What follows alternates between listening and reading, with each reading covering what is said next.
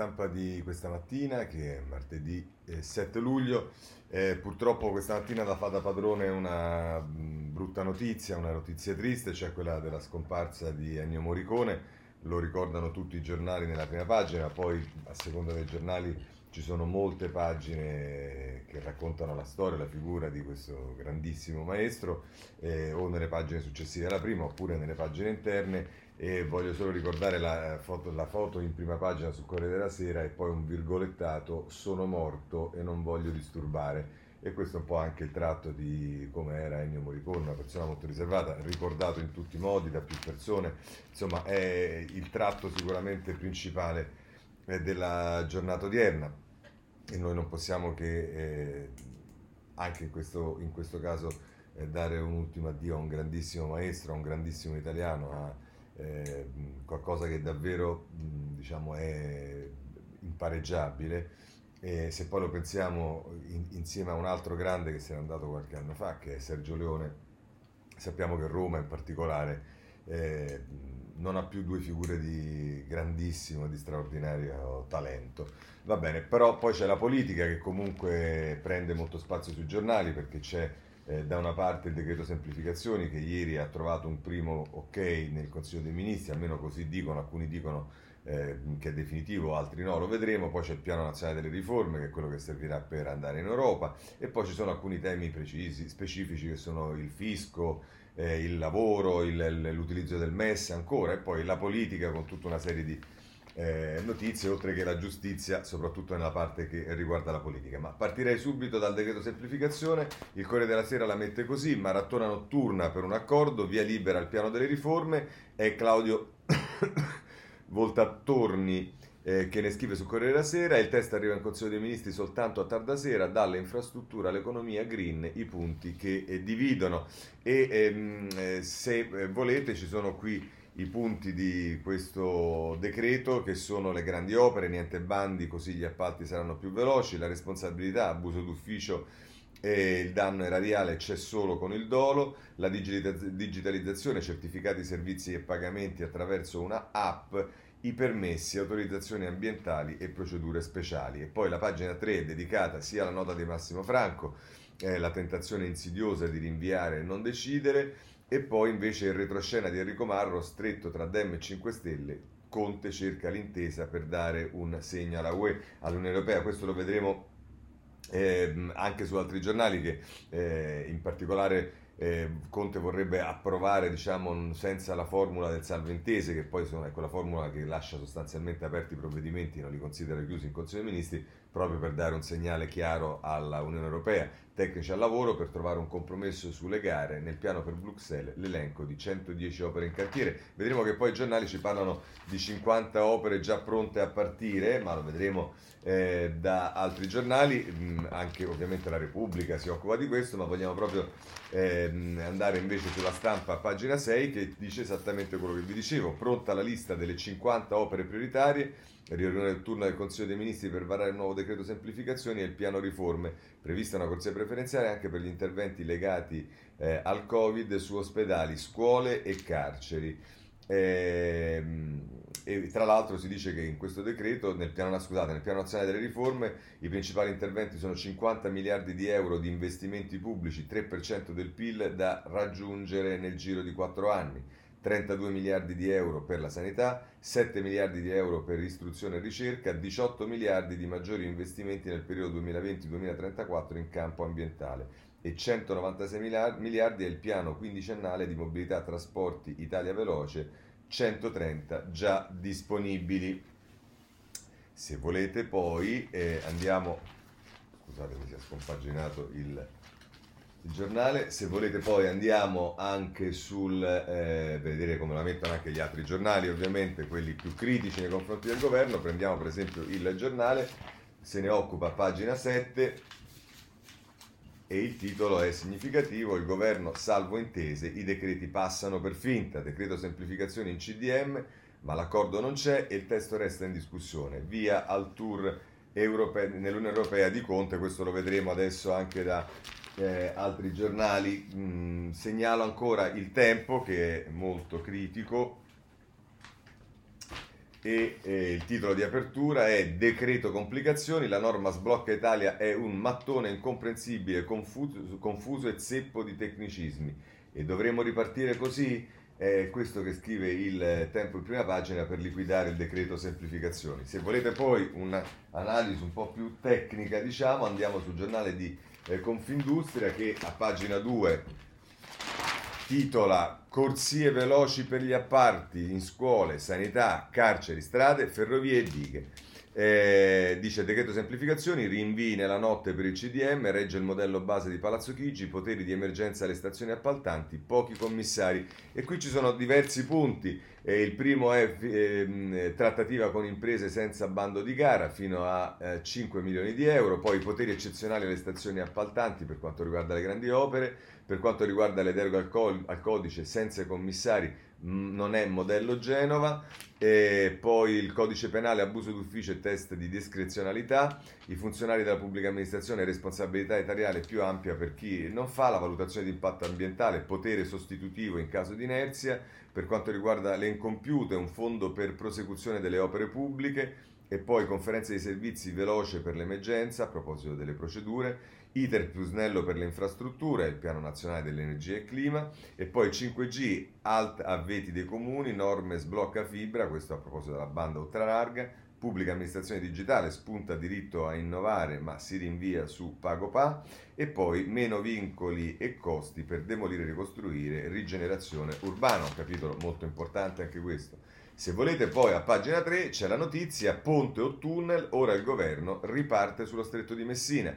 Progetto di, fab- di fattibilità, sarà finanziato uno studio per valutare le opzioni del collegamento stabile dopo lo sbocco della Salerno-Reggio Calabria veloce e l'accelerazione della Catania-Messina-Palermo. Questo, come vedete, è un primo quadro delle opere che si vanno delineando eh, a seguito di questo eh, decreto semplificazione. Bene, poi abbiamo sentito però, abbiamo par- parlato del eh, Piano Nazionale delle Riforme, anche in questo caso andiamo sul eh, Sole ventiquattro Ore, che ce ne parla a pagina otto, e dice piano riforme, cura antidebito, servono trenta miliardi l'anno. Le misure per il rilancio nel piano nazionale delle riforme preparato per il Consiglio dei Ministri, l'impegno a migliorare il saldo primario in modo strutturale. Gualtieri dice strategia in linea con le raccomandazioni della Unione Europea. Questo tema delle raccomandazioni oggi sono anche parecchie cose scritte da commentatori, opinionisti, le vedremo.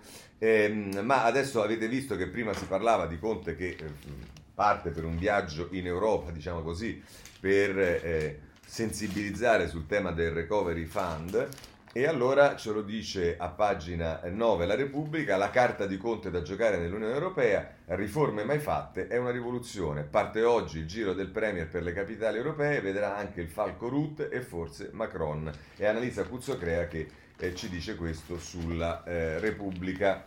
Eh, questa mattina andiamo avanti e cerchiamo allora di isolare alcune questioni che sono ancora purtroppo questioni aperte. Una è sicuramente quella che riguarda il eh, lavoro. Vorrei subito segnalare dal Tempo, anzi a proposito del Tempo eh, oggi c'è la notizia che riguarda l'editoria di due questioni. La prima è che il Tempo eh, avrà, eh, assume come vice direttore il eh, Francesco Storace, ce lo dice lo stesso Tempo in prima pagina con E la um, foto e la, ehm, la, la, la, la, diciamo la, la, la vignetta di Osho. eh, Storace da oggi al Tempo, chi epurerà da giornalista, e eh, poi c'è appunto Osho che eh, fa una delle sue frasi, metti a mano così come a di mannaggia a me a quando non sono andato a far provino con mio fratello, e si riferisce a Zingaretti che è in foto con, eh, con Storace. E l'altra notizia che invece riguarda l'editoria, riguarda il Messaggero, perché cessa oggi la eh, direzione di Virman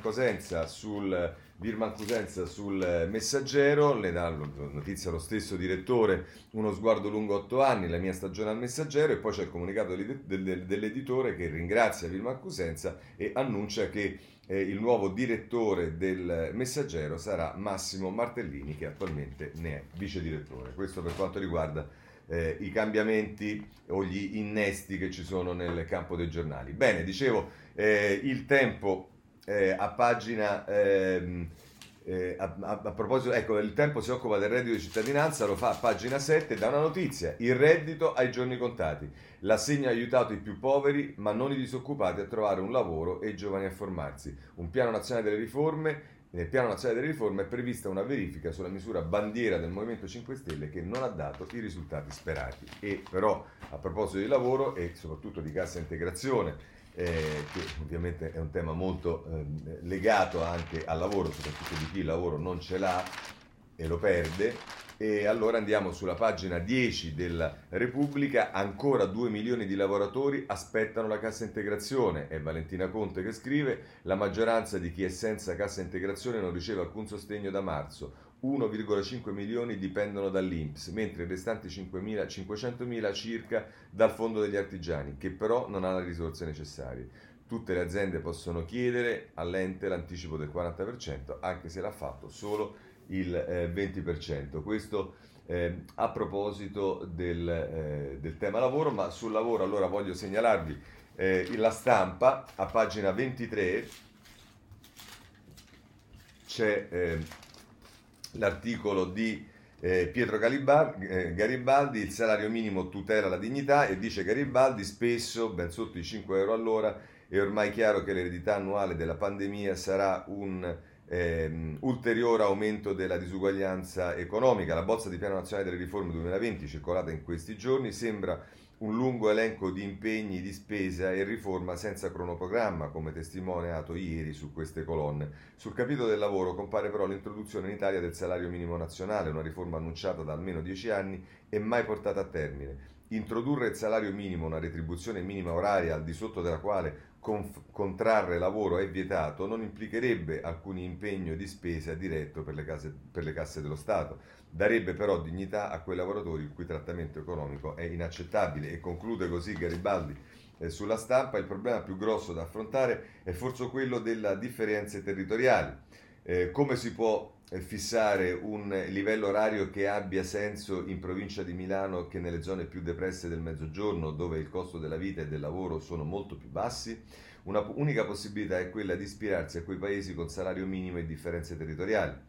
A Londra, come sanno i milioni di italiani che hanno lavorato nella City in epoca pre-Brexit, oltre al salario minimo esiste anche un'indennità della capitale, in modo da, compa- da compensare il lavoratore per il maggior costo della vita. Forse in Italia si potrebbe fissare un'indennità simile per le città metropolitane. Insomma, i problemi non sono solo nostri e le soluzioni esistono se si accetta la responsabilità di vivere in un paese eterogeneo.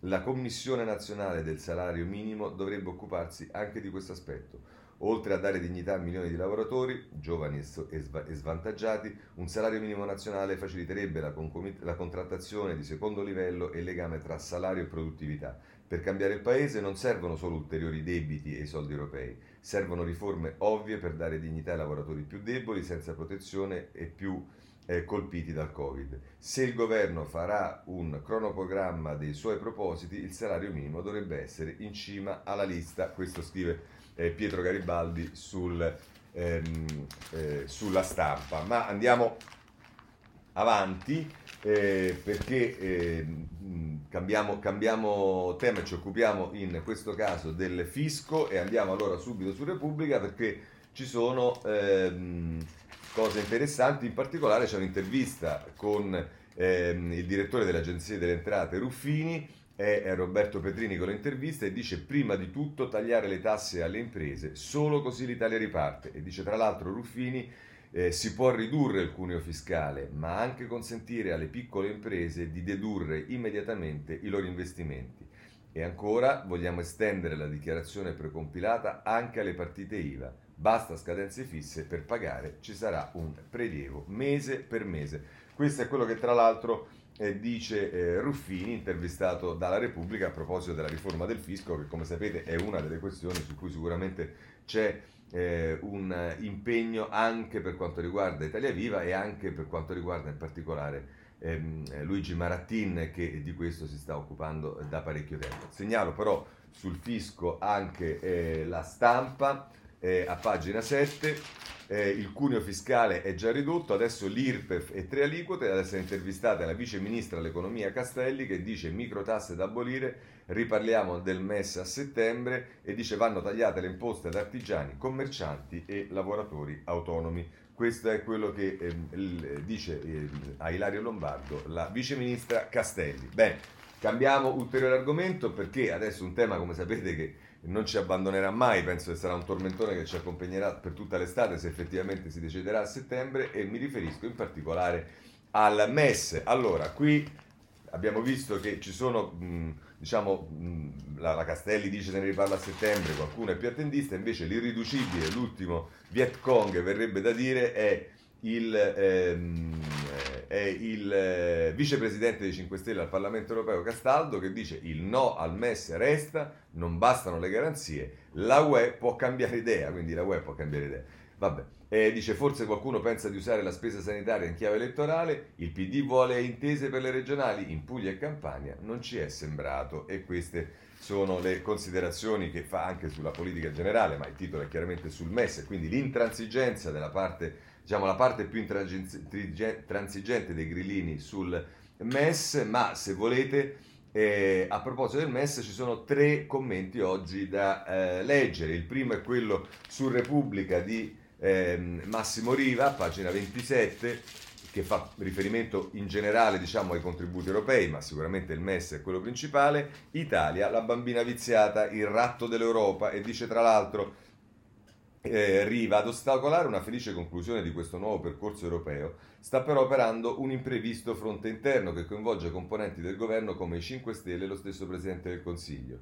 Pomo della discordia sono diventati quei trentasei miliardi che l'Italia potrebbe acquistare subito a valere eh, sui soldi del M E S ehm, eh, a tasso quasi zero, condizionati dalle intermer- intemerate dei soliti Salvini e Meloni, e sulla, peraltro inesistente, possibilità che questo prestito potrebbe autorizzare interventi di Bruxelles sui nostri conti, i grillini e anche Palazzo Chigi stanno tirando per le lunghe ogni decisione in materia. Pochi giorni fa Angela Merkel ha cercato di spiegare al governo di Roma che una pronta accettazione dei trentasei miliardi del M E S avrebbe aiutato a convincere tutti i soci della Unione Europea dell'urgenza e della necessità di robusti aiuti all'Italia. Apriti cielo, perfino un personaggio a modo come il Premier Conte ha replicato alla cancelliera che, che lui i conti dell'Italia sa farli da solo. Sortita inutilmente sgarbata, ma soprattutto controproducente a trecentosessanta gradi. Intanto perché così si dà al governo dell'Italia un'immagine di capacità titaniche che, per dirne una sola, con un debito pubblico in corsa verso il centosessanta per cento del P I L suona soltanto grottesca. Poi perché il costo politico di questo orgoglio di cartapesta è l'inevitabile isolamento dell'Italia in Europa. Infine, ed è forse il guaio più serio, perché alimenta nel paese la pericolosa illusione che si possa fare i sovranisti con i soldi degli altri. Non coltivi eh, equivoci, professor Conte. Coi fondi europei potrà costruire ospedali e scuola, assumere infermieri, insegnanti, magistrati, ripulire l'Italia delle grandi città, ma sulla base di progetti ben articolati e correttamente seguiti. Non anche abbassare le tasse, questa è partita contabile, tutta domestica. E vedremo che sulle condizionalità presunte, o comunque sulle richieste dell'Europa, poi adesso ci arriviamo, c'è eh, anche chi eh, dice che questa potrebbe essere una grande opportunità, ed in particolare Cerasa sul Foglio. Ma prima vediamo Veronica De Romanis sulla Stampa, pagina ventitré, che eh, scrive la forza di Angela e le paure di Conte. Eh, dice tra l'altro eh, lo strumento che ha in mente eh, è ovviamente il Next Generation E U, che verrà discusso dai ventisette capi di Stato di Governo al prossimo Consiglio europeo di metà luglio. Il negoziato si preannuncia in salita. La cancelliera deve convincere da un lato i paesi di Visegrad, Ungheria, Polonia, Slovacchia e Repubblica Ceca, che vogliono un bilancio comune più grande, e dall'altro i frugali, Danimarca, Austra- Austria, Austria, Olanda e Svezia, che invece vogliono un bilancio comune più piccolo.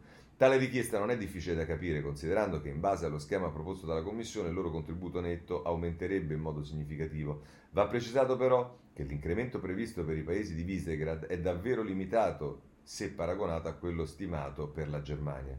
Con il nuovo piano, infatti, una parte sempre più consistente delle tasse tedesche verrebbe destinata allo sviluppo delle altre economie dell'Unione. Pertanto, per chiudere il negoziato, la Merkel è consapevole che deve convincere soprattutto i suoi cittadini.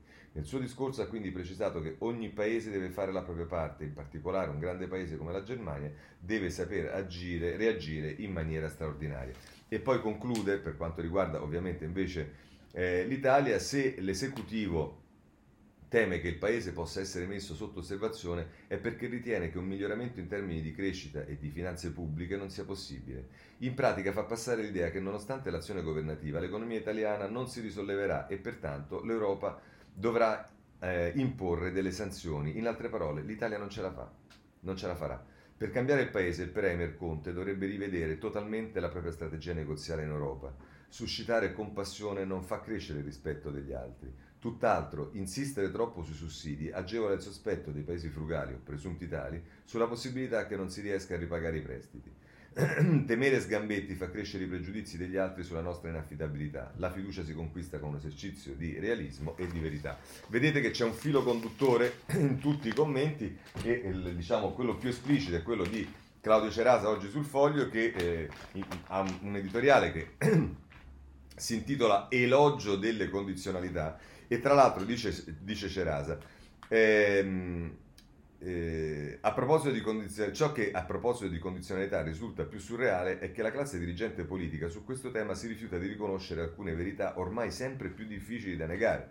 La prima verità è che i paesi che hanno ricevuto in passato prestiti dal M E S, prima ancora che il M E S venisse modificato, e cioè quelli che hanno delle condizionalità vere, sono stati Spagna, Portogallo, Grecia, Irlanda e Cipro. E di questi paesi sono quattro quelli Eh, usciti dalla stagione delle cattivissime condizionalità europee in una situazione migliore rispetto a chi, come l'Italia, quelle condizionalità non le ha fatte proprie.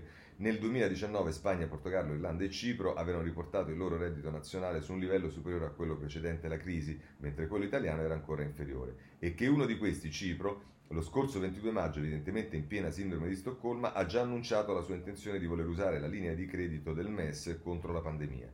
La seconda verità, scrive ancora Cerasa, è che le famose condizionalità dell'Europa, laddove sussistono ancora, oggi non hanno più niente a che fare con le vecchie discussioni relative ai parametri di Maastricht, di Maastricht e ai vincoli di bilancio, ma hanno a che fare con le raccomandazioni offerte a ciascun paese cont- contenute nella Country Specific Recommendation, eh, pubblicate ogni anno a maggio dalla Commissione europea. E di fronte a queste raccomandazioni verrebbe da dire che solo una classe dirigente irresponsabile può considerare il nuovo vincolo esterno come un cappio per l'Italia. E conclude così Cerasa, invece è invece certo che i paesi che richiederanno quei soldi dovranno usare i fondi legandoli proprio al raggiungimento degli obiettivi contenuti nelle raccomandazioni della Commissione.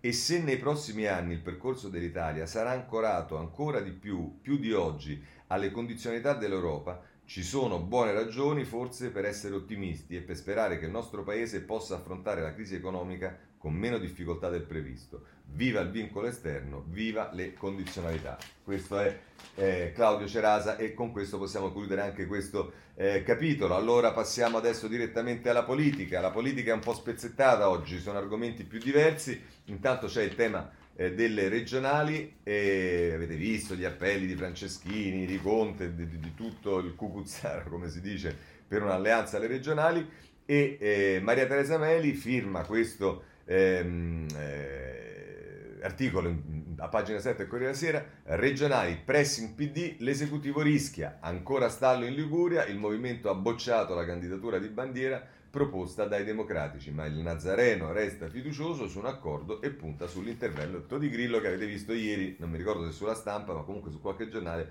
era praticamente eh, annunciato e vedremo se arriverà. Ehm, se volete sapere eh, qualcosa di più sul, ehm, sul eh, Movimento cinque Stelle potete andare sulla Stampa a pagina quattordici. E ci dice eh, che ovviamente non è eh, pagina eh,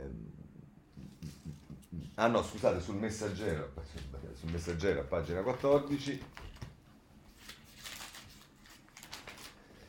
Movimento cinque Stelle, sindache in caduta, Raggi io resto in corsa, i vertici temporeggiano. E certo rimanere in corsa dopo il risultato brillante che c'era sulla Eh, avere perso il trenta per cento dei consensi sul Sole ventiquattro Ore ieri, dice nella classifica del Sole ventiquattro Ore Virginia Raggi penultima e mala Appendino, l'annuncio della ricandidatura a Roma per le comunali slitta ancora. Eh, eh, auguri, ma soprattutto mh, diciamo diamo una mano a questa città perché Va bene, eh, la, abbandoniamo la Raggi al suo destino, almeno noi, e invece proseguiamo, perché a questo punto possiamo vedere, per quanto riguarda ancora eh, il, ehm, gli altri partiti. Vediamo innanzitutto il centrodestra, perché c'è un'intervista a Mariastella Gelmini sul eh, giornale. Ora, voi avete visto che ogni volta che Berlusconi fa un passo in avanti rispetto, diciamo, a una possibilità di appoggiare il governo, un nuovo governo e via dicendo, poi sul giornale di Berlusconi ci sono delle prese di posizioni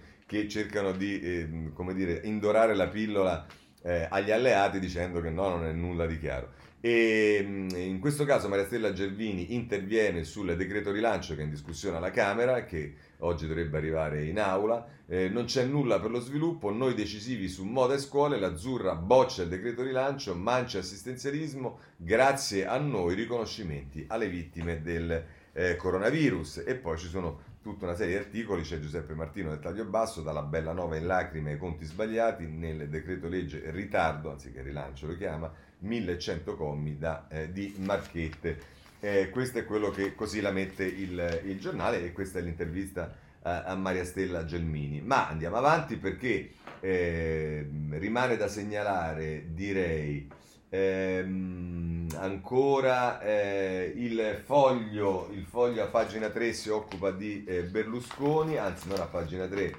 a pagina terza se non sbaglio, eh, no a pagina quattro, scusatemi, eh, non è semplice, cioè il foglio... Le pagine del foglio non sono esattamente ehm, le migliori, eh, no, le migliori insomma, non sono le più facili da...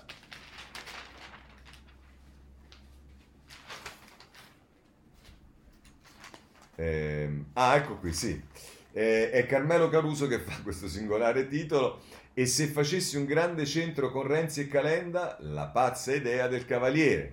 Se lui apre, loro chiudono. Ogni giorno i parlamentari di Forza Italia spiegano il pensiero di Silvio Berlusconi, che sarebbe frainteso, manipolato dai giornali, e ogni loro dichiarazione è un numero da acrobata, un difficilissimo mestiere di vivere che inizia con fermo restando quando dice il Presidente e si conclude con non faremo mai nessun nuovo governo, che è il contrario di quanto annuncia il Presidente. È esattamente eh, quello che eh, vi stavo eh, dicendo prima e... Mh, eh, E, e, e peraltro dice, eh, alla fine conclude il suo eh, articolo Caruso, dice eh, cosa ne pensate se mi inventassi un centro con Forza Italia, Carlo Calenda, Emma Bonino e Matteo Renzi? Io farei il federatore, vi piace? Ha domandato, facendo trasecolare chi cerca di tenere i collegamenti con Salvini. Il momento economico è grave e Berlusconi lo sa. Mentre in Forza Italia si lanciano S O S, il leader pensa a come proteggere il suo vecchio mondo antico. Il partito? Ma, risponde l'ex ministro azzurro, che per fortuna non ha da preoccuparsi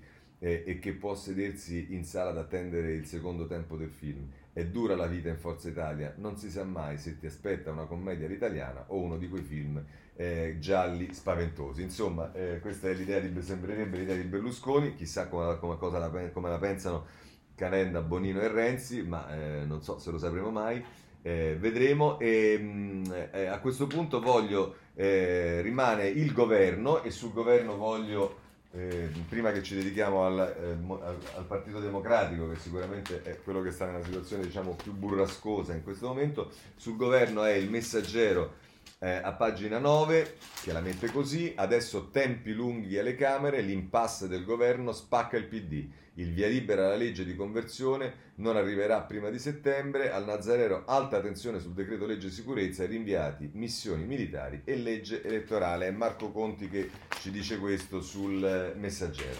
Ma per capire che cosa succede all'interno del P D eh, andiamo eh, sul Foglio, eh, perché nella, ritorniamo sul Foglio, perché nella terza pagina dell'inserto, ammesso che noi riusciamo ad arrivarci, ehm, att- att- c'è ehm, nella, eh, scusate, sì, nella terza pagina del, dell'inserto abbiamo ehm, Alessandro Maran, che è stato a lungo deputato del Partito Democratico, è sicuramente una, una bella testa pensante, che collabora con il Foglio e che scrive: ecco i barbari romanizzati. Lotta con, la lotta contro i populisti è giusta e sacra, ma è ora di porsi una domanda: C'è un modo diverso rispetto al metodo Franceschini per ancorare l'Italia all'Occidente? Parliamone, e eh, di questo scrive un lungo articolo sul Foglio eh, Maran. Dice: il governo rosso-giallo finirà per buttare dalla finestra un mare di soldi, eh, ma oltre la critica c'è altro, con questi numeri cosa si può fare? E dice ancora: il punto è quello, l'idea di costringere i nuovi vincitori a trovare un compromesso tra il desiderio di palingenesi e la realtà delle cose. Eh, va bene, insomma, questo è quello che ci dice il eh, Foglio, con Alessandro Maran eh, in, in prima pagina, in, a pagina tre, e poi però, se volete, in eh, prima pagina eh, sul Foglio eh, c'è una, una nota invece che eh, di Salvatore Merlo, che dà un po' quello che è il clima all'interno del Partito Democratico, e il titolo mi sembra azzeccatissimo: non rompete le scatole.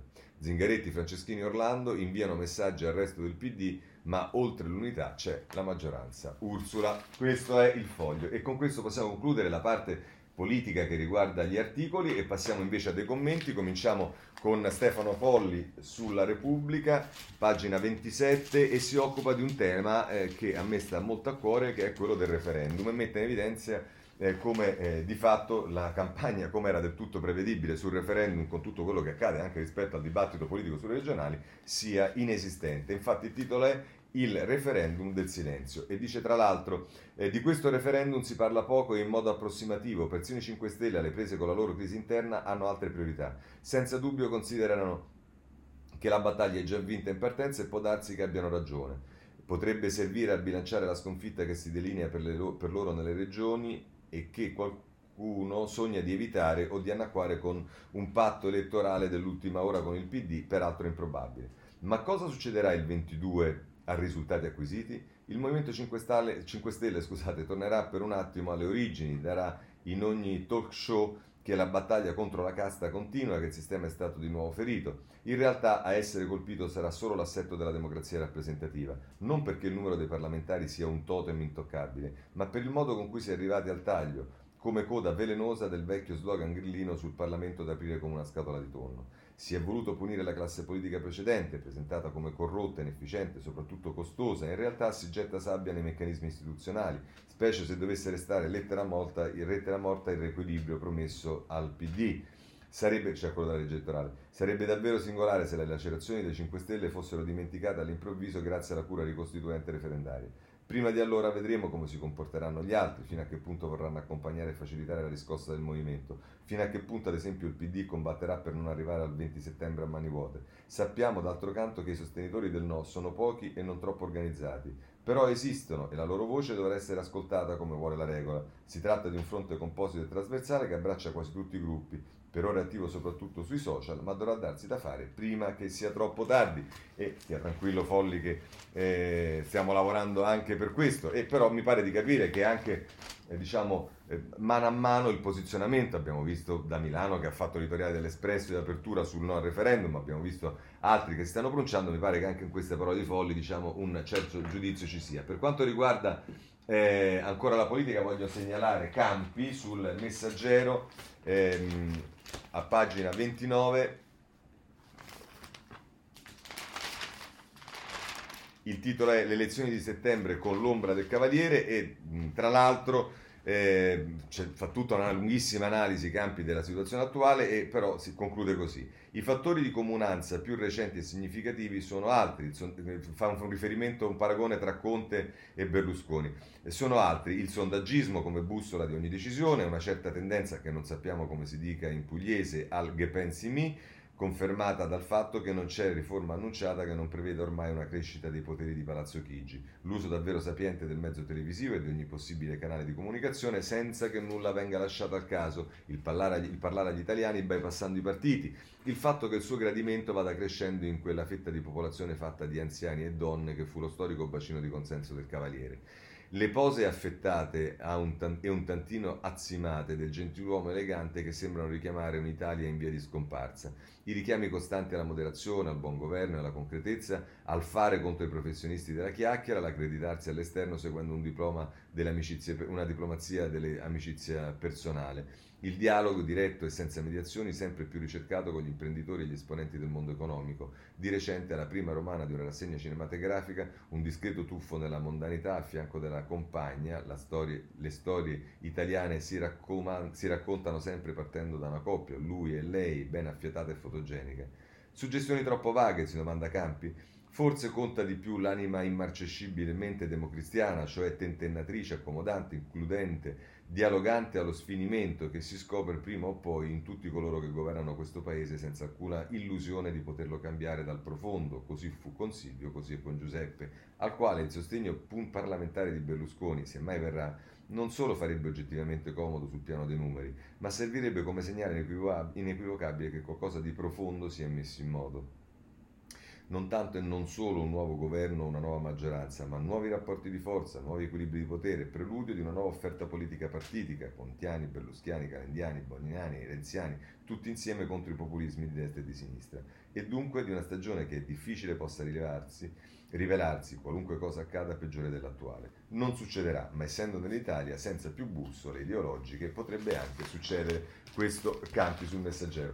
Vorrei, eh, non ho il tempo di leggerlo, ma vorrei segnalarvi però un eh, bell'articolo sulla Repubblica, pagina ventisei, eh, della Urbinati, che si occupa del socialismo liberale ed è una rivis- un tuffo nel passato, diciamo una rivisitazione su quello che è stato e anche sul valore trattarsi come uguali, socialismo liberale e democrazia, e fa riferimento eh, ai fratelli Rosselli, in particolare a Carlo Rosselli, e, e dice tra l'altro non è ideologia ma la cultura politica dei cittadini che sanno come gli squilibri sociali ed economici siano ingiusti. Insomma, lo segnalo per chi ha la possibilità di approfondirlo, questo articolo della Urbinati sulla Repubblica. Bene, eh, per chiudere con la politica, io lo devo fare per, per dovere di cronaca, ma eh, se, se siete interessati, non credo che lo sia lei in particolare, ma se siete interessati a saperlo, il Tempo si prende cura di eh, darci la notizia che... Eh, l'attore Giulio Berruti ha detto di essere innamorato di Maria Elena Boschi, e d'altra parte chi non è innamorato di Maria Elena Boschi?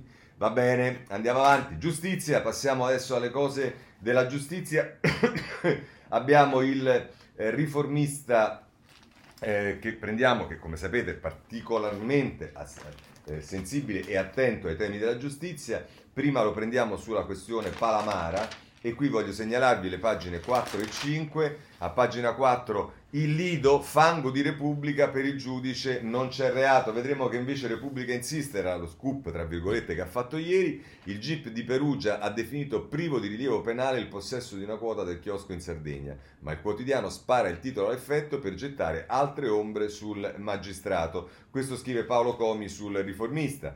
E mh, poi eh, se volete a pagina cinque c'è eh, eh, Piero Sansonetti che eh, scrive per l'appunto Palamara, il rischio è che sia processo farsa, e lo richiama anche in prima pagina Sansonetti. Palamara, cento testimoni o processo farsa, e dice il ventuno luglio Luca Palamara comparirà davanti alla commissione disciplinare del Consiglio Superiore per essere giudicato. La sezione disciplinare del C S M, tra tutti i possibili tribunali, è certamente più generoso. Stavolta però con Palamara il clima è cambiato. La Procura Generale della Cassazione vuole la condanna e la condanna vogliono quasi tutti i suoi colleghi. Si sa che Palamara per difendersi chiamerà al banco circa cento testimoni, cioè Palamara vorrebbe, prima di essere condannato, poter raccontare a tutti come funzionava la magistratura, come si facevano le nomine, come si cambiavano, ricambiavano, scambiavano i piaceri e i poteri, quali fossero i rapporti di sudditanza tra P M e giudici. Se non vogliamo che il processo si trasformi in una farsa, quei testimoni devono essere ascoltati. O la magistratura si salva accettando di farsi processare e di essere in parte smantellata, o insieme ai corrotti cadranno tutti, anche migliaia di magistrati onesti. Questo è così eh, la mette eh, il Riformista a proposito di, ehm, della vicenda eh, Palamara, che vi dicevo Eh, ritrovate anche eh, su Repubblica, che insiste su questo, eh, lo fa a pagina venti, e eh, l'amico prestanome, così ho comprato il Lido per Palamara, il socio del magistrato della finan- alla finanza, ho anticipato per lui ventitremila euro e il P M si lamentava per la gestione del chiosco, spiaggia vergognosa. Eh, è Giuliano Foschini che scrive sul Eh, sulla Repubblica, insiste su un argomento che però a vedere e a sentire quello che scrive Sansonetti eh, di fatto è un'altra delle cose che non ha nessuna notizia di reato, perché è stato eh, diciamo no, non considerato un fatto penalmente rilevante, però così eh, va il mondo. eh, Corriere della Sera invece, per quanto riguarda Berlusconi, pagina diciassette, perché qui invece ci sono altre novità che sono state preannunciate già ieri, eh, come sapete, nelle rivelazioni della trasmissione di Porro, ed è Ehm, Flavio Bufi che scrive a pagina diciassette del Corsera: Esposito in hotel, offese Berlusconi, bufera sulle frasi dei camerieri testi, le parole dette prima del caso Mediaset raccolte dai legali del leader, il giudice querela è falso. Questa è, così la mette eh, il eh, Corriere della Sera. Eh, vediamo come la mette il Giornale invece di Berlusconi, e il titolo è: Berlusconi, i video verità, il giudice Esposito era ossessionato dal suo arresto, la sua condotta è inaccettabile anche per il leader della sinistra inglese. Ehm, e se volete ci stanno le pagine due e tre, quelle che seguono, diciamo, la prima. Va arrestato, il giudice Esposito era ossessionato da Berlusconi, il va arrestato tra virgolette era, diciamo, eh, imputato, in, secondo il Giornale imputabile al giudice Esposito, il racconto dei tre dipendenti dell'hotel dove il magistrato passava le vacanze, ripeteva: se mi capita l'occasione al cavaliere devo fargli un mazzo così. E, insomma, queste, queste sono le, le cose che... Eh, e poi nella pagina tre, persino il leader laburista giudicò inaccettabile la condotta della toga. Il successore di Corbyn, allora procuratore della Corona, rilevò la faziosità di Esposito. Insomma, questo è quello che eh, ci dice il Giornale, che ovviamente è schierato a difesa di Berlusconi, e ci mancherebbe altro. Anche il Riformista, se nelle pagine sette e otto eh, si occupa di questo eh, e la mette così. Poi, Eh, non vogliono accendere il fuoco, non voglio accendere il fuoco, ecco cosa disse Esposito di Franco quando filtrò il dissenso del relatore, preferì soprassedere. Ed è Francesco Lodico che fa un'intervista scoop al giudice del duemilatredici, eh, cioè Antonio Manzo. Eh, questo, se volete, sul eh, Riformista, sono due pagine di intervista. Chiudiamo con l'editoriale di Sallusti, che la mette così, eh, tra l'altro: egregi giustizialisti, la verità vi fa male, lo so, proverete a smontarla, a ridicolizzarla, vi scaglierete contro, con violenza contro chiunque sta cercando di farla conoscere, come sta accadendo in queste ore nella, sulla sentenza che ha ingiustamente condannato Silvio Berlusconi, estromettendolo così dalla politica. Insulterete e infangherete chiunque, questa verità ve la scodellerà sul tavolo, direte le, mh, io state già... Eh, di, eh, Direte, lo state già facendo con Nicola Porro, che in TV a Quarta Repubblica sta snocciolando importanti rivelazioni settimana dopo settimana, che chi osa scrivere questa per voi fastidiosa verità lo fa perché è un servo pagato da Berlusconi, alla cui corte molti di voi sono passati e altri ci stanno ben comodi anche oggi.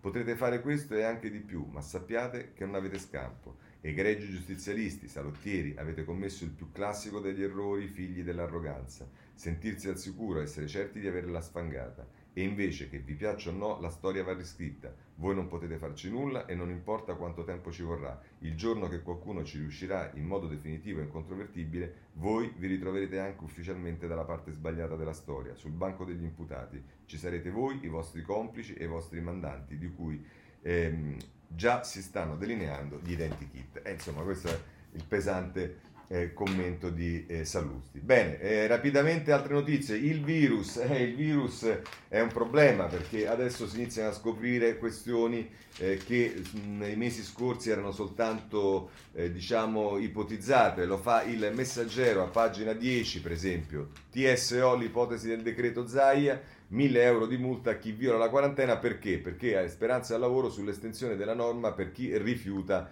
le cure o il ricovero.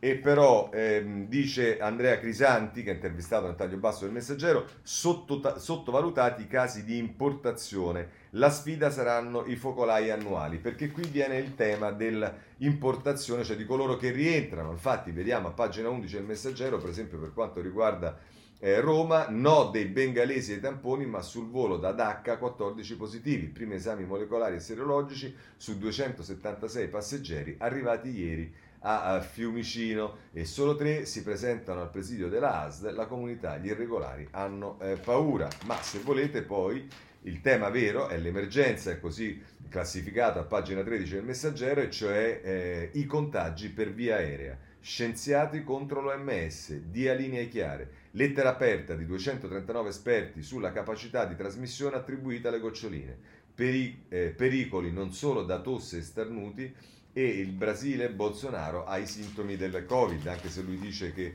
ehm, non è infetto. Eh, questo sul eh, Messaggero, se volete c'è anche sull'Avvenire, eh, a pagina undici, ci si occupa di, eh, di virus, nuovi focolai, giro di vite vicino, preoccupano assembramenti e contagi di ritorno, il governo varare un T S O obbligatorio, misura estrema, il ministro Speranza, controlli per arrivi dai paesi extra Schengen e un vaccino verrà completato in Italia. Questo è quello che ci dice l'Avvenire, ma a proposito del virus voglio segnalarvi sulla Stampa, eh, a pagina ventitré, Massimo Recalcati, eh, che la mette, eh, la mette così. Eh, ha, inizia il suo articolo, ehm, ha soppresso le vite meno adeguate a resistere, quelle più indifese, quelle meno provviste di anticorpi.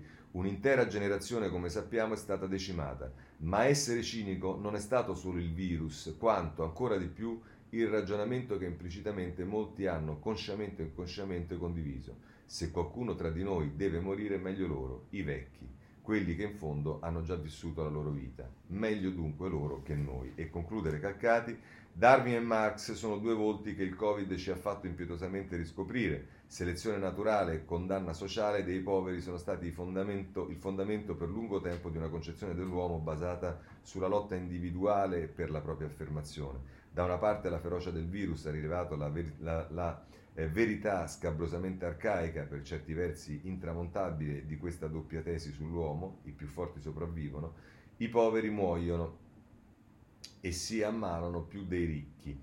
Eh, dall'altra ha rilevato invece tutta l'impostura che la abita, l'incuria per gli altri, la cancellazione della dimensione della solidarietà, l'affermazione del successo individuale come unico criterio di realizzazione personale, hanno mostrato il loro fiato corto. La salvezza, ci insegna il magistero austero e tetro del Covid, non può che essere collettiva. Per questa ragione stare vicini ai più deboli, non lasciarli cadere, è la sola condizione per uscire insieme dal tunnel del trauma.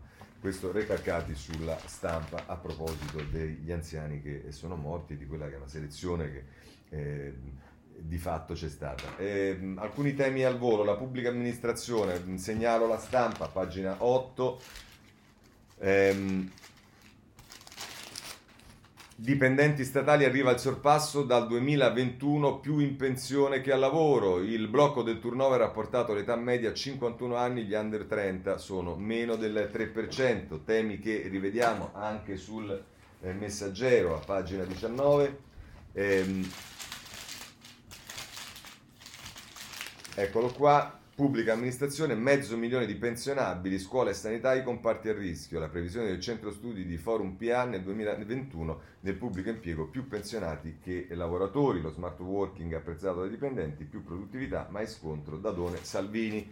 Messaggero, ehm, tema affrontato anche sul eh, Sole ventiquattro Ore in prima pagina. Eh, statali più in pensione che al lavoro, sorpasso previsto nel duemilaventuno, pesa quota cento, in due anni persi centonovantamila impiegati, età media sempre più alta, cinquecentoquarantaduemila dipendenti oltre la soglia dei sessantadue anni. E a questo proposito dal Corriere della Sera voglio segnalarvi ehm, ehm, a pagina trenta l'articolo di eh, Mauro Magatti, eh, il titolo è l'occasione per una svolta perché si punti sul paese reale, le risorse finanziarie messe a disposizione dall'Unione Europea ehm, eh, per uno Stato più efficiente. Tra l'altro, dice, scrive Magatti, eh, se lo Stato fosse in grado di fare quello che serve, l'Italia non si troverebbe nella situazione in cui è. Come uscire dunque da questa impasse? Provo a fissare alcuni punti fermi. Intervenire sulla macchina dello Stato è una priorità assoluta, senza sciogliere questo nodo i migliori intenzioni si riveleranno dolorose illusioni. due. Questa situazione non è responsabilità del governo Conte, l'inefficienza dello Stato italiano è una questione antica e risale al nodo irrisolto del rapporto tra interessi particolari e interesse collettivo. tre. Ciò non toglie che l'attuale governo abbia la responsabilità ben precise. Al di là delle questioni storiche, alcune gravi defaillanze delle scorse settimane sono apparse intollerabili, i ritardi dell'Inps sulla cassa integrazione e la confusione sulla scuola prima di tutto. quattro. Si può ragionevolmente affermare che il problema che abbiamo, l'efficientamento dello Stato, non è risolvibile nel breve termine, il groviglio è per certi versi indistricabile. Sappiamo però anche che non si può immaginare di reggere l'autunno eh, sulla base delle regole esistenti. Cinque Il nodo da sciogliere è la paura. Tutto è bloccato perché nessuno si fida di nessuno. Sei Il governo sta preparando il decreto semplificazioni. Al di là dell'urgenza, nel testo siano indicati alcuni dei principi su cui si vuole avviare la modernizzazione della pubblica amministrazione. Sette Per fortuna non si parte da zero, ci sono infatti almeno due buone pratiche da cui ispirarsi. La prima è il modello Genova. Il governo non abbia remora ad adottare un precedente realizzato da forze di centrodestra. La seconda, buona pratica, meno nota ma ugualmente effic- efficace, è il patto per il lavoro che ha, costituito nelle, al, che ha consentito all'Emilia Romagna di raggiungere, prima del Covid diciannove, un tasso di disoccupazione inferiore al quattro per cento. E conclude così Magatti. Su queste basi il governo ha il dovere di osare, ci saranno sempre pareri tecnici che sconsiglieranno passi decisi, ma ci sono momenti in cui politicamente occorre decidere. Prendiamo atto che il paese legale soffoca quello reale e che è lo stesso Stato di diritto a finire schiacciato dall'eccesso di legalismo, che paradossalmente non è nemmeno capace di impedire l'illegalità. Proviamo a credere per una volta che in Italia, in mezzo ai tanti opportunisti e gruppi criminosi, c'è un paese reale che lavora per il bene proprio e della società. Diamogli spazio, ci saranno sicuramente errori e distorsioni, ma almeno saremo vivi e usciremo da uno stallo che si ci spegne. Beh, notevole anche questo eh, editoriale di eh, Magatti nella pagina trenta del Corriere della Sera. Allora, ehm, rapidamente, eh, c'è un tema viabilità? Sì, ce ne ha parlato il Corriere ieri, l'altra volta la Stampa, è la Stampa che ci ritorna, non si riferisce solo alla Liguria ma anche alla Liguria, un piano per i controlli nelle gallerie della Liguria, ispezioni coi georadar, la ministra De Micheli chiudere subito i cantieri, basta ingorghi, e propone in C D M una norma per verificare le più rapide tecnologie. Però dice nel taglio basso Marco Menduni, invece, eh, prima era Nicolò Carattelli, eh, il caso sulle autostrade ferma l'economia, una class action di tutte le imprese, la regione ha già presentato una denuncia e va bene. E poi eh, questo eh, nella pagina quattro, nella pagina cinque c'è il documento di Giuseppe Salvaggiulo, l'accusa della Corte dei Conti, il governo inadempiente, richiamo dei giudici alla presidenza del Consiglio e ai ministeri su concessioni, tariffe e manutenzioni. E allora a questo proposito eh, vi segnalo sul, per quanto riguarda autostrade, dal Messaggero a pagina venti, Da, ehm, autostrade, subito una norma unica per le ispezioni in eh, galleria. E a questo punto, visto che siamo sul Messaggero, si occupa anche di Ilva e sempre a pagina venti, eh, dal governo pressing su Mittal, un miliardo di investimenti in più, obiettivo attuazione del piano del quattro marzo per il rilancio Ilva, temperato per il Covid solo nel duemilaventi, ma c'è il nodo occupazione. Questo è quello che Eh, ci dice il Messaggero. Eh, per quanto riguarda la scuola, segnalo che oggi è il Corriere della Sera che vi dà spazio nelle due pagine successive alla prima, non è tanto su quello che accadrà dal punto di vista didattico, ma invece sui controlli. Ci dice il Corriere della Sera, test sierologici a docenti e bidelli, in quindici giorni due milioni di esami, la proposta del Comitato Tecnico Scientifico al Governo per garantire l'avvio in sicurezza delle elezioni. È Fiorenza Sardanini che scrive eh, sulla pagina due del eh, Corriere della Sera, che poi a pagina tre eh, ha mh, la notizia su cosa succede all'estero, in Francia in classe senza limiti, in Germania in aula solo per due o tre ore, in Spagna presente metà degli alunni, in Danimarca i bimbi nelle bolle, Giappone studenti con visiere, e lo screening volontario riguarderà tutti i dipendenti del settore, per gli studenti analisi salvi- salivari a campione durante l'intero anno. Questo sul Corriere della Sera per quanto riguarda la scuola. Poi c'è un problema che riguarda i medici, in particolare la tutela dei medici, sui quali si sta scatenando, sembrerebbe, una infinità di eh, denunce, eh, i medici che sono stati osannati durante il periodo del Covid, e ce ne parla eh, nella pagina eh, undici eh, della Stampa eh, Pignatone, eh, eccolo qua. Eh, i medici e l'incubo delle cause penali, bisogna ripensare le responsabilità, un intervento legislativo è urgente per evitare incertezze e preoccupazioni, e la proposta è limitare le nuove norme alla gestione del rischio. Eh, questo sul, eh, sulla Stampa Pignatone. Eh, per chi è interessato alle ovviamente immagino tutti, all'andamento della situazione di eh, Alex Zanardi. È stato operato per la terza volta, però la notizia che ci dà il Messaggero è che la medicina digitale è tre D, così è stato ricostruito il volto di Alex Zanardi. Eh, è stata la terza operazione, mh, abbiamo letto sui giornali, anche per eh, appunto fare la ricostruzione della scatola cranica. Eh, chiudiamo con in Italia con eh, due questioni, i migranti e Repubblica a pagina diciassette eh, che... Eh, ne parla eh, e, e, e fa un ritratto Fabio Tonacci dell'intervista anzi a, a Siriano Ali, il marinaio della Pietà, quel migrante malato, era come mio fratello, ho fatto ciò che mi diceva il cuore, Boran stava male e l'ho preso in braccio, ora prego perché si rimetta presto in salute. Una bellissima fotografia, una bella immagine, eh, quella eh, di eh, ieri eh, che stava su tutti i giornali. Diciamo Libero, come potete immaginare, ha un taglio un po' diverso, manovra ondata di immigrati, Salvini salvaci tu, la pacchia ricominciata per l'O N G in prima pagina, e poi alle pagine due la sinistra apre porti, nave O N G ci scarica clandestini, Zingaretti felice finalmente, e poi a pagina tre Piero Senaldi,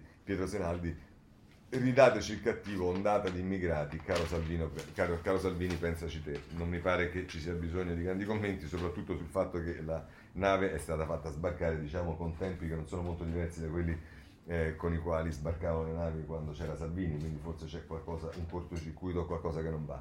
Ma andiamo avanti perché c'è anche Avvenire, lo vogliamo citare, a pagina quattro, che la mette così... Eh, Profughi sospesi tra mare e terra, Porto Empedocle che staffetta tra i migranti trasferiti in Calabria, centottanta della Ocean Viking, giunti a riva, l'immagine simbolo del ragazzo esausto portato in braccio sul mercantile Italia che resta senza approdo. Eh, questo dall'Avvenire. Bene, andiamo adesso... Eh, ah no, abbiamo ancora una notizia da dare, vedrete che questo scatenerà altre polemiche, speriamo di no, ma insomma c'è... Eh, la notizia a pagina ventuno del eh, Corriere della Sera che torna Silvia Romano. Silvia Romano, ecco perché ho deciso di indossare il velo, l'intervista all'ex ostaggio, e dice l'indifferenza verso Dio, i pregiudizi sull'Islam, il bisogno di partire per aiutare altri, poi il rapimento e quelle domande. È un caso o qualcuno lo ha deciso?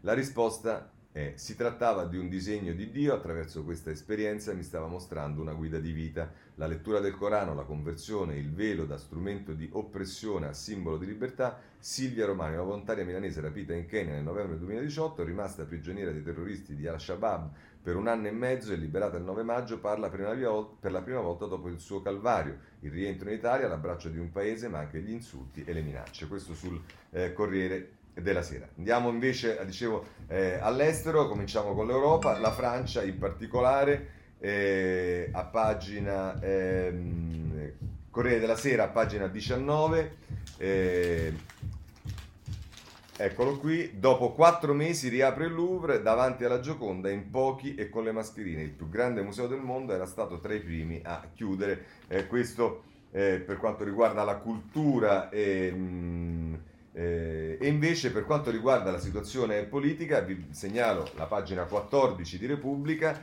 eh, dove Macron fa un numero con il nuovo governo, la svolta di Macron, il vicepremier ecologista e un legale alla giustizia, ma l'es- l'esecutivo Castelli conferma un'anima di centrodestra, poche le concessioni ai verdi, eh, trionfatori nel voto locale, sostituito anche il ministro dell'interno.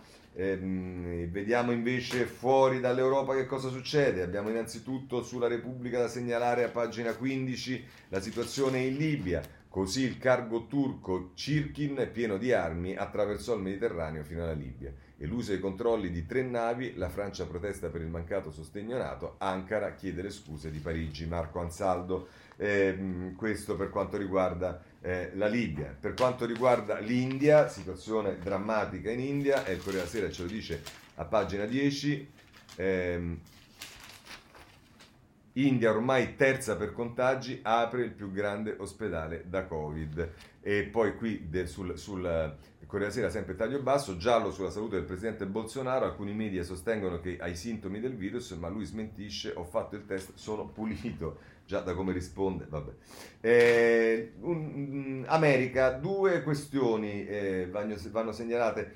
Il Corriere della Sera a pagina undici eh, ci parla, se riusciamo ad andarci, della Florida. In Florida rischia la convention di Trump, lo stato del sud ha il venti per cento dei casi giornalieri nazionali, dietro fronte delle autorità scatta il coprifuoco a Miami. E poi però invece a pagina diciotto la notizia è che eh, Natali e gli altri, la strage dei bambini, Chicago capitale dell'America violenta, dall'inizio hanno trecentocinquantatré omicidi, ma da San Francisco a Birmingham le vittime minori sono sempre di più. Questo per quanto riguarda l'America e tutte le sue contraddizioni. La situazione non è semplice a Hong Kong, ce ne parla La Stampa a pagina dodici, e, scusate, non è a, a pagina diciassette, eh, eccoci qua.